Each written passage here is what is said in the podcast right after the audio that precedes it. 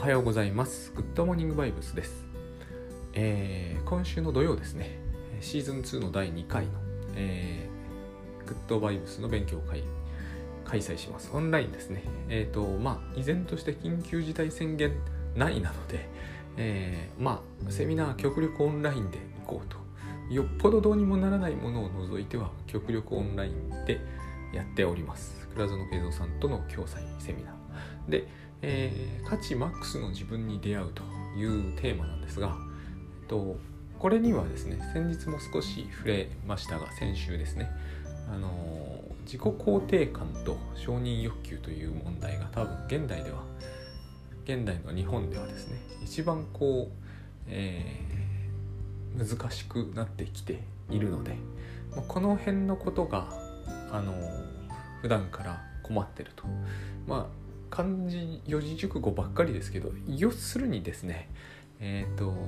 私は私のことが何て言えばいいんですかね、えー、あるがままには振る舞えないと。なぜならば他人が、えー、褒めてくれるかそれとも笑われたりけなされたりするかということが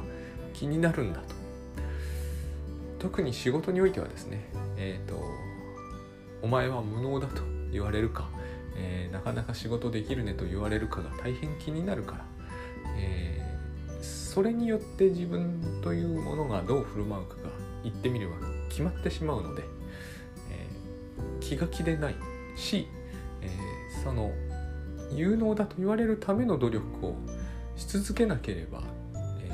それこそ昨日話しましたが気が済まないということだと思うんですね。だからこの種のことを、えー、で意識がとらわれているという方は是非ですねあのあさって倉園さんのお話を聞いていただけるといいかなと。これを3000円で解決できればで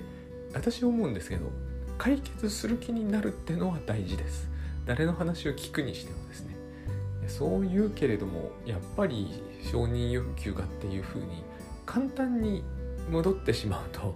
えー、この種の問題はやっぱり永続すると思うんですね。えっ、ー、と気の持ちようというのではないですけれども私が思うにねえっ、ー、と他人の評価が気になる気にならないというのは生まれつき当然の本能とかではないんですよ。えーと、時代によってもそどれをそれをどれぐらい問題にするかはすごく変わってきますし、今じゃ誰もそこまで考えないというようなことも昔の人間はよく考えたじゃないですか。腹切るとかもそういうことですよね。本当に腹切ってたわけですから。今時、えー、承認されないからっていきなり腹切る人はいないわけで。あのやっぱりこういうのって人間がこれは絶対当然なんだと思っててもえー、少しもそうだとは言い切れないんですがそういうことになってしまうとそういうふうに思ってしまうんです。あのこれは鏡の法則って倉田さんがよくおっしゃるやつを今日は逆方向のアプローチから考えてみたいんですがあの相手が、えー、評価してるかしてないかなどっていうことはですね実は私たちは相当どうでもいいと思ってるんですよ。私たちはっていうのは私がって意味ではなくてみんなですね、えー、その証拠にチューリングテストっていうものがあるじゃないですか。え、ー、とこの言葉ではあまり耳慣れないという方も今じゃいらっしゃると思うんですが AI だったら多分今みんな知ってると思うんですね。で AI というのはですねまあロボットと例えばいろいろロボットが自動で運転してくれたり料理作ってくれたり、えー、他に何だろうな介護してくれたりするということが期待されてますがあのビッグデータ的な話も絡んできて、まあ、将棋指したりしますよね。大変強い。初手3八金だったかな。あんな手を打つ将棋指しはいませんがものすごく強いんですよ。でうんその AI が会話をしてくるというのはもう確実だと思うんですね。で私たちはきっとですね、えー、それに対して感情的になりますよ。ほぼ間違いなくなると思います。えー、っと AI に傷つけられたという問題もきっと発生するでしょう。でも、えー、AI が傷つける意図があるはずはないのはみんな知ってるし、えー、AI が何かのそもそも意図を持っていると思う人もまあおそらく大変少ないと思うんですよ。でも傷つくことはあるって言った時に、えー、AI に罪があるのかっていうことに、まあ、これはことになるかは分かりませんけれども、えーと、もし、えー、意図があってもなくても傷つけたものが悪いということになったらこれはもう傷ついたら、え AI との会話によって傷ついたら AI が悪いということになりますよね。でどういう罪悪を着せてどういうふうに罰するのかはまだまださっぱり分かりませんけれどもえっ、ー、とそのあったんですよ。前も言いましたけれどもあのど根性ガエルの娘の最後の方でですねえーと君にその意図があろうがなかろうが僕が傷ついたことは事実だ。だから君に罪はあるんだ。っていう論法なんですけど私あれはどうしても釈然としなかった。んですよ。というか、まあ、シチュエーションにもよるんですが、えー、あのど根性ガエルのそうやって言われて責められてるのは娘さんなんですけど何にも悪くないんですよ。片目から見ればね。えーと、だけれども傷つけられた人の論法が極端に進むと。まあそのそのど根性ガエルの娘さんのご主人なんですけど実にこう独特の論理を持ち出すんですよ。例えばこうあの部屋にある水槽僕はあれがあれに傷つけられた。で一言の相談もなく水槽を置いたと。あのこれは大変えっとですね。迫害妄想的で私はこのシーンその非常にこう重視されていたけれどももっとここを読みたいなと思ったシーンの一つなんですね。この種のことを僕らは外から見るとな何を言い出したんだろうと思うんですけど、えー、内側では頻繁にやってます。これぞ意味付けでありイリュージョンなんですけどえーと、AI との会話において喜んだり傷ついたりするのはもう100%イリュージョンだと僕は思うんですね、えー、人によるかもしれません。ロボットにも心があるっていう理論ってありますからね。でも私にやっぱりそうは到底思えないんですよ。現段階では少なくともないですよね。ところが昨日えっ、ー、とまあ、奥さんと娘が集まりをやってたんですけど、えっと、つくづく面白いなと「集まれ動物の森ね」思ったのはあのやっぱり人はですね、えー、登場している動物たちに動物ですからね人間じゃないですから、えー、情緒を見るんですね。えっ、ー、と全く同一ではないんですけど厳密には倉園さんのおっしゃるみ、えーと、心の法則はまさにこういうふうに機能するんですよ。こんな風に言ってくるこういう表情をしている人はとこういう気持ちでいるに違いないと。僕らは自分の心を使って相手の気持ちを類推するんですね。で例えば、えー、静江さんという あれはなんだ？犬か？のキャラクターがいるんですけどあのいつもご機嫌だと。ご機嫌なわけじゃないんですよ。当然ね。そもそも 2D ですから。3D ですらないですからね。奥行きあるように見えるけど見えてるだけですから。でも私たちは、えーと、ご機嫌だとかって思ってしまうんですね。ご機嫌じゃないことは娘たちだって分かってますよ。もちろん。つまりそれはプログラムに過ぎないと。しかも娘はプログラムを組もうとしてますからね。頻繁にしょっちゅう、えーと簡易なものですけれども。だからプログラムというものがどういうものかも分かってるんですよ。でも、えー、情緒的には錯覚を起こす、まあ、これを、えーと、情緒的な錯覚みたいな専門術語を使うケースもあるんですけど、まあ、もっとそれよりもチューリングテストみたいなもんですよね。どのくらい人がその会話で相手側が、えー、ボットではなくて人間だと騙されうるかと。昔何でしたっけね。その変な口の悪い魚がいたゲームがあったんですよ。私あれ結構好きだったんですけどあのあのゲームの作者大変頭のいい人で要するに、えー、人間っていうのは会話がちゃんとできるというよりは、えー、態度で騙されるんだっていうことをよくおっしゃっていてあの例えば魚とかがランダムでなんですけど、えー、普通ポストペットとか当時流行ってたんですけどね。あの大体こう仲良くなれるんですよ。ひどく簡単に。でひどく簡単に仲良くなれると人間は相手をボットだとすぐ見なしちゃうんですね。ところがその魚は気まぐれに遠くに行ったりふてくされたり拗ねたり相手にしてくんなくなるんですよ。そうすると人間の方が勝手に気をもむんですね、えー、非常に人気が出たんですけど私あれはチューリングテストというものに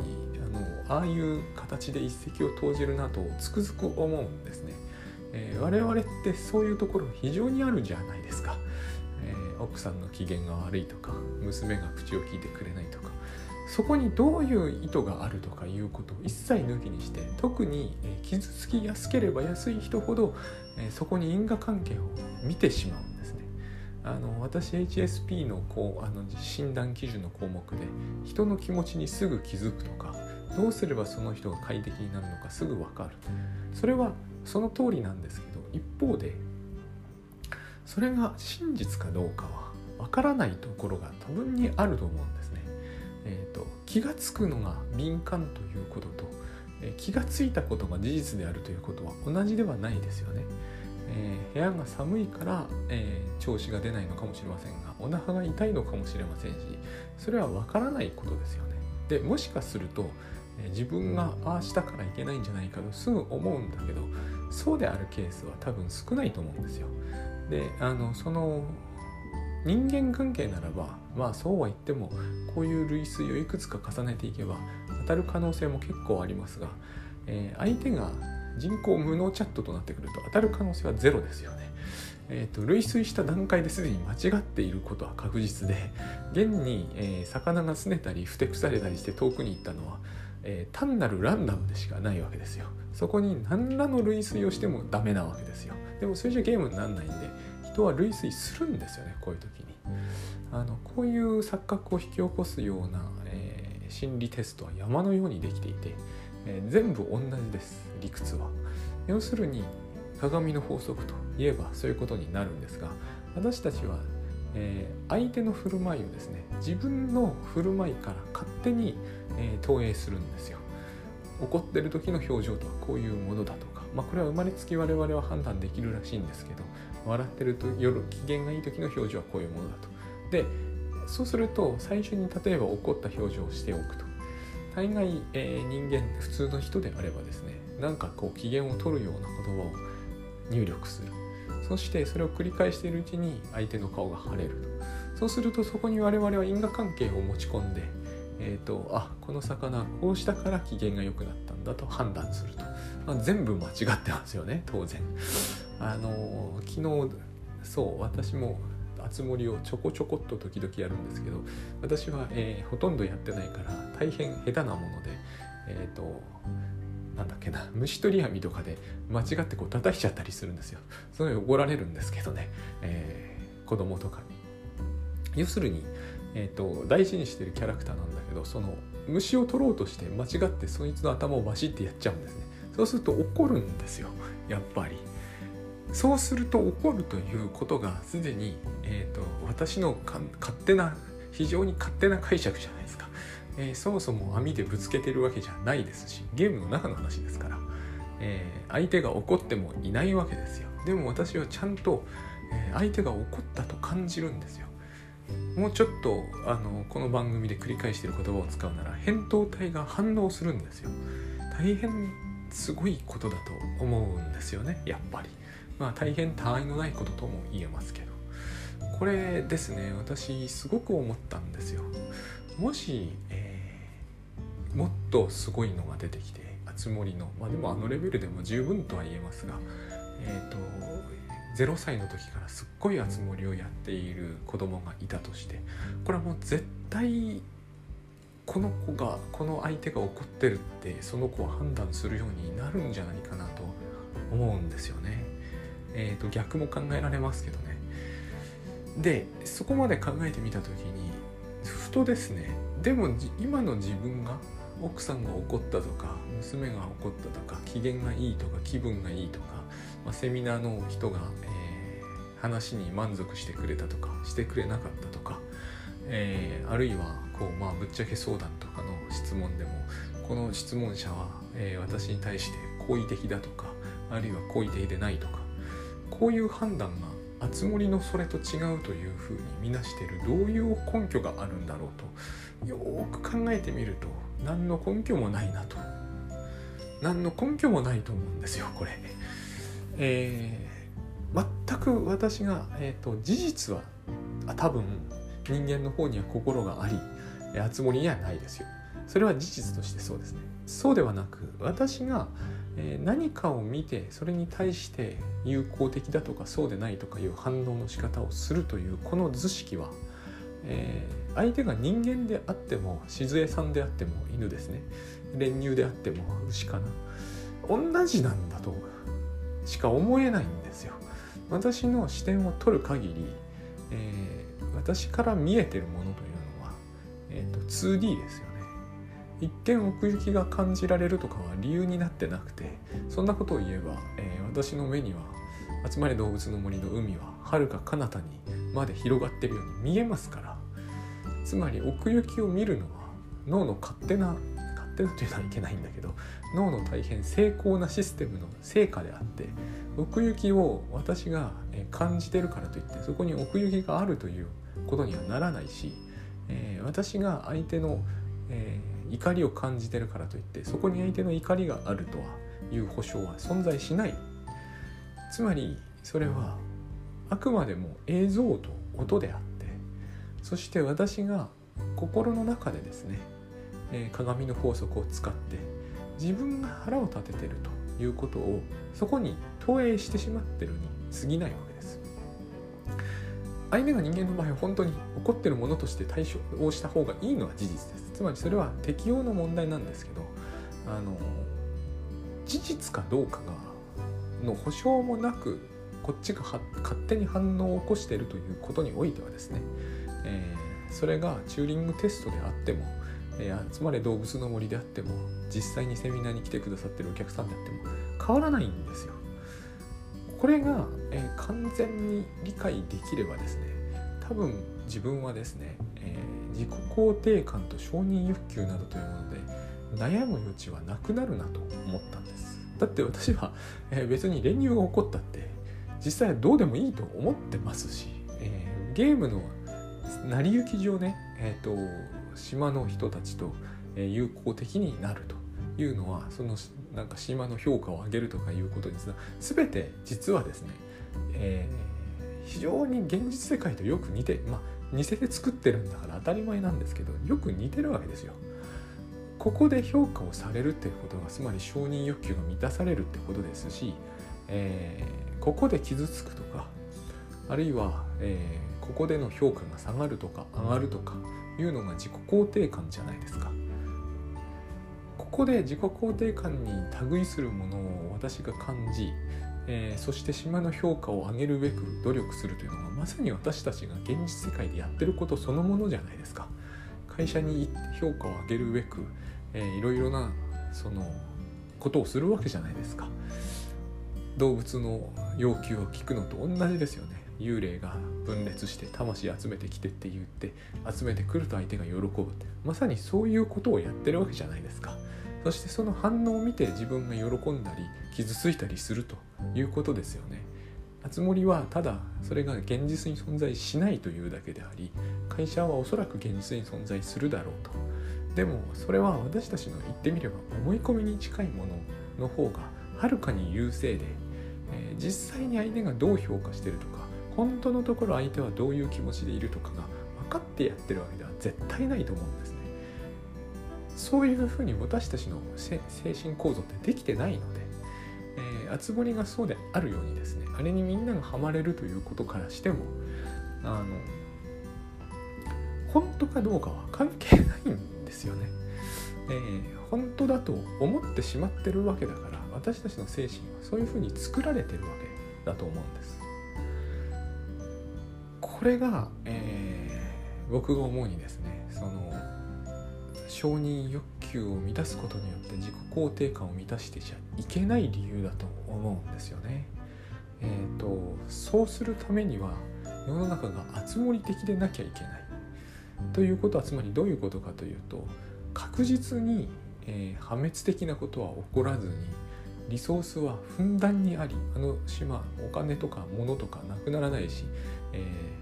住民は食べ物食べなくても死な死なないですよね。実質住人は多分死なないですよね。そして、えー、かつ、えー、こうすれば絶対危険が良くなるということさえやっとけば絶対危険が良くなる。という世界でないと、えー、多分ですねこれをもっと複雑でどういうパターンに出てくるか、えー、倉園さんが早期高という言葉を大事にされているというふうにおっしゃってたんですけどつまり現実は早期高が多いじゃないですか。集まれ動物の森でもそれなりにあるんだけど極めて平和的ですよね。ところがですね私ここまで考えてもうちょっと考えたんですよ。えっ、ー、となんですがつまり集まりじゃないところで自己肯定感と承認欲求をえー、外部に預けるのはリスクがでかすぎるんですがそれはつまりギャンブルの乱高下がでかいというだけの話だなと思うんですよ。よく考えてみると、えー、私たちはどうして、えー、自分の心の投影で相手の心を読むなどというこのずさんなやり方で済ませているのかなぜ鏡の法則を、えー、平気で適用しちゃうのかと相手がチューニングテストのボットであってもそれをやってしまうというのは雑ですよねやってることが。なぜそんなことで済ませてるのかというと多分、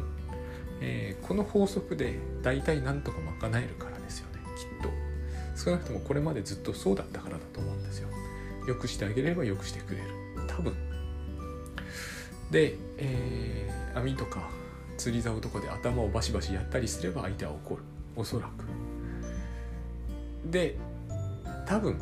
えー、いろんな人に対して良くしてあげ続けていれば評価は高くなっていく。つまり承認欲求は満たされて自己肯定感も上がる。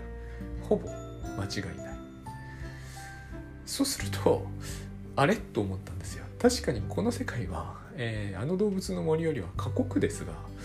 いやいや同じようにすればいいんじゃないかと。同じようにすれば原則同じようになるんじゃないのか。だってあれは現実そっくりになるべく作ってありますからね。その点は驚くほどで。非常に現実によく似てできている。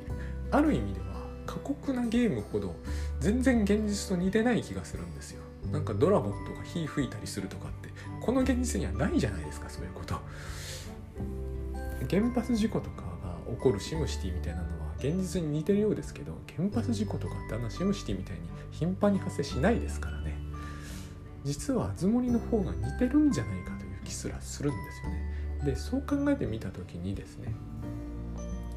あれ？と思うんですよ。えー、グッドバイブスとよく似てないかなという気がします。そういう気がしませんかね？あの傷つくことがない自分動物は全然死なないそしてリソースはふんだんにありえー、与えてなくなることはない完全にあの世界ですよね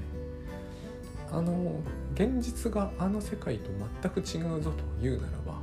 えーと、もちろん災害が起きるとかありますよね。まあつもりでも蜂に刺されるとかあるんですけどね。あのありますがでもえっと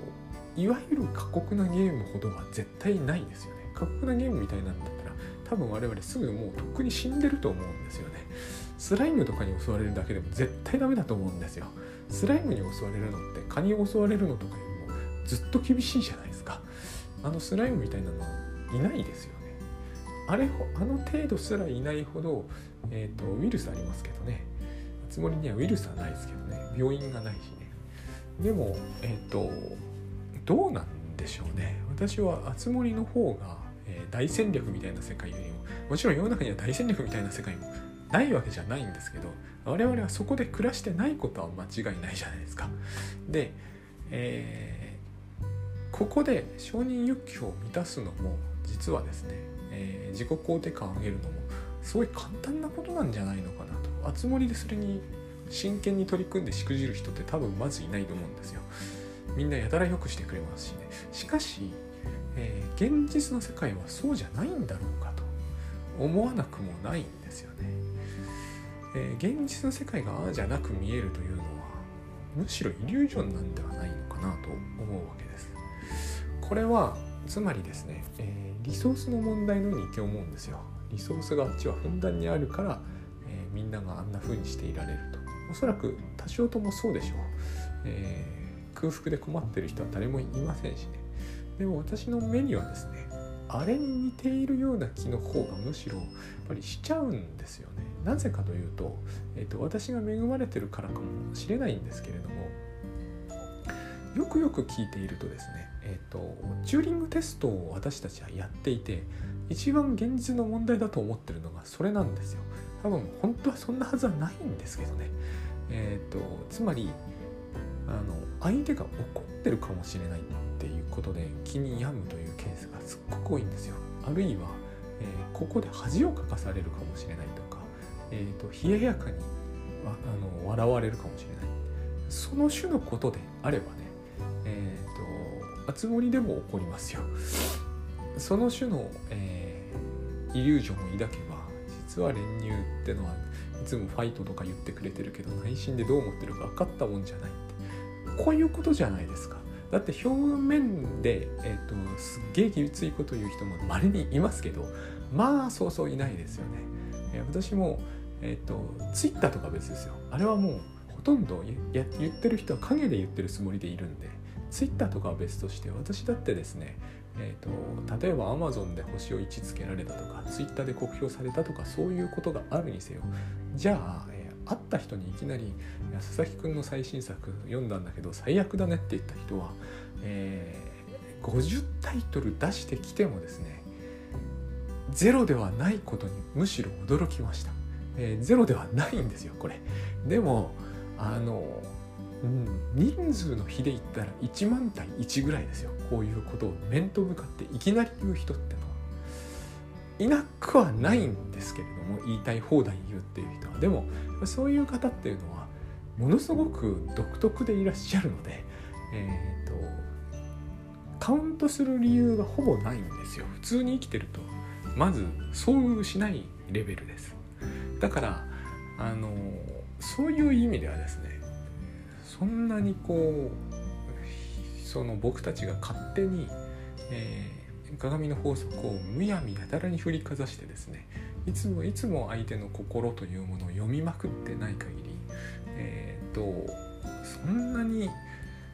世界があつ森はすごいハッピーだけどこっちはもう地獄のようだみたいなことにはならないと思うんですよね。ちが地獄のようだというのは多分、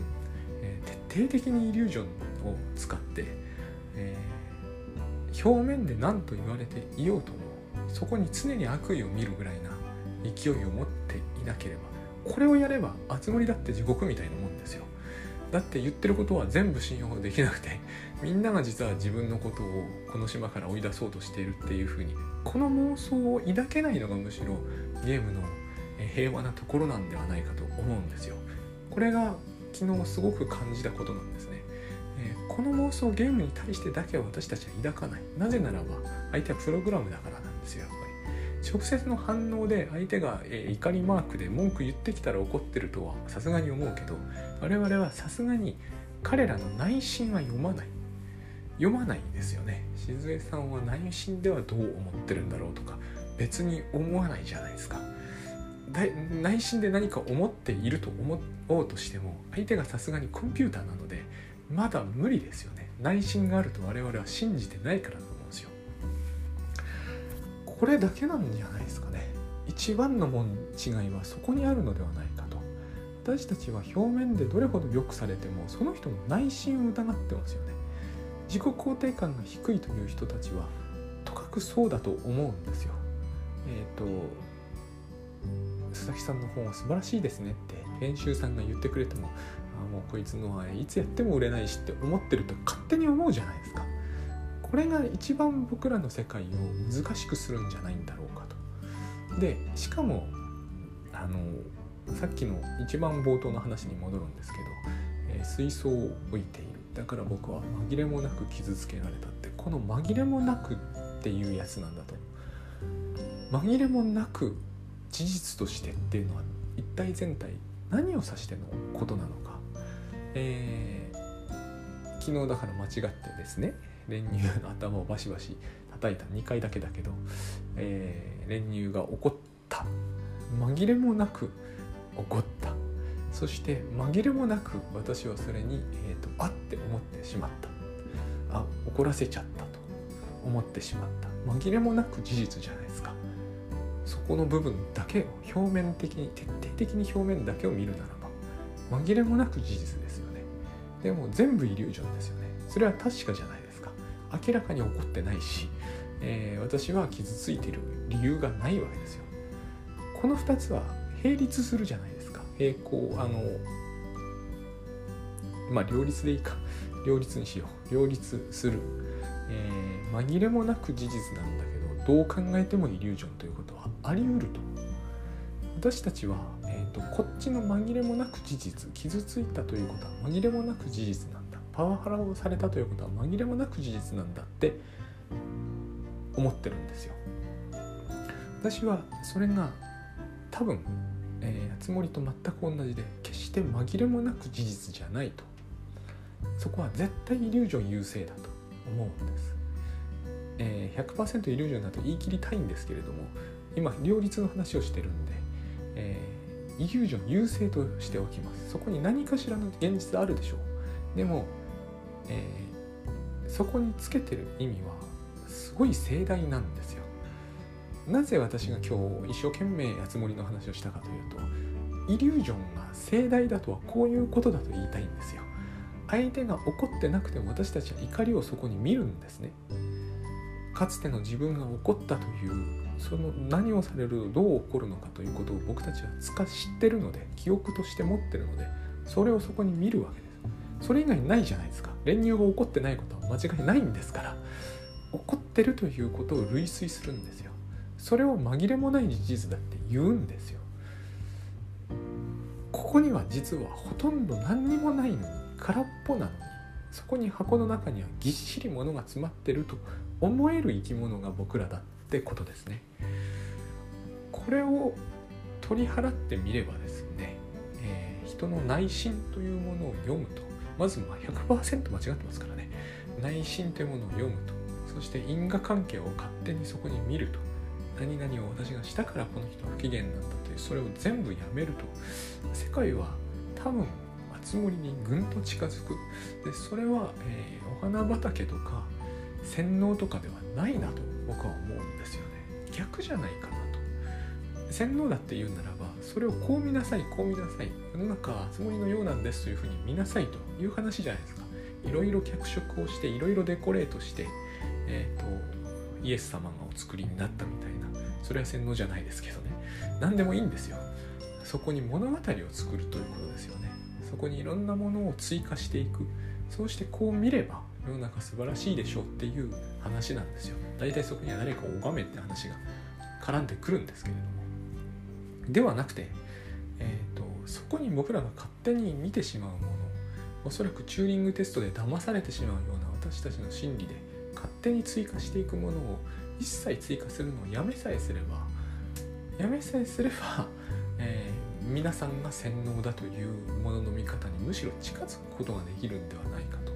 でそっちはですね、えー、追加してないわけですから錯覚を起こしてないわけなの、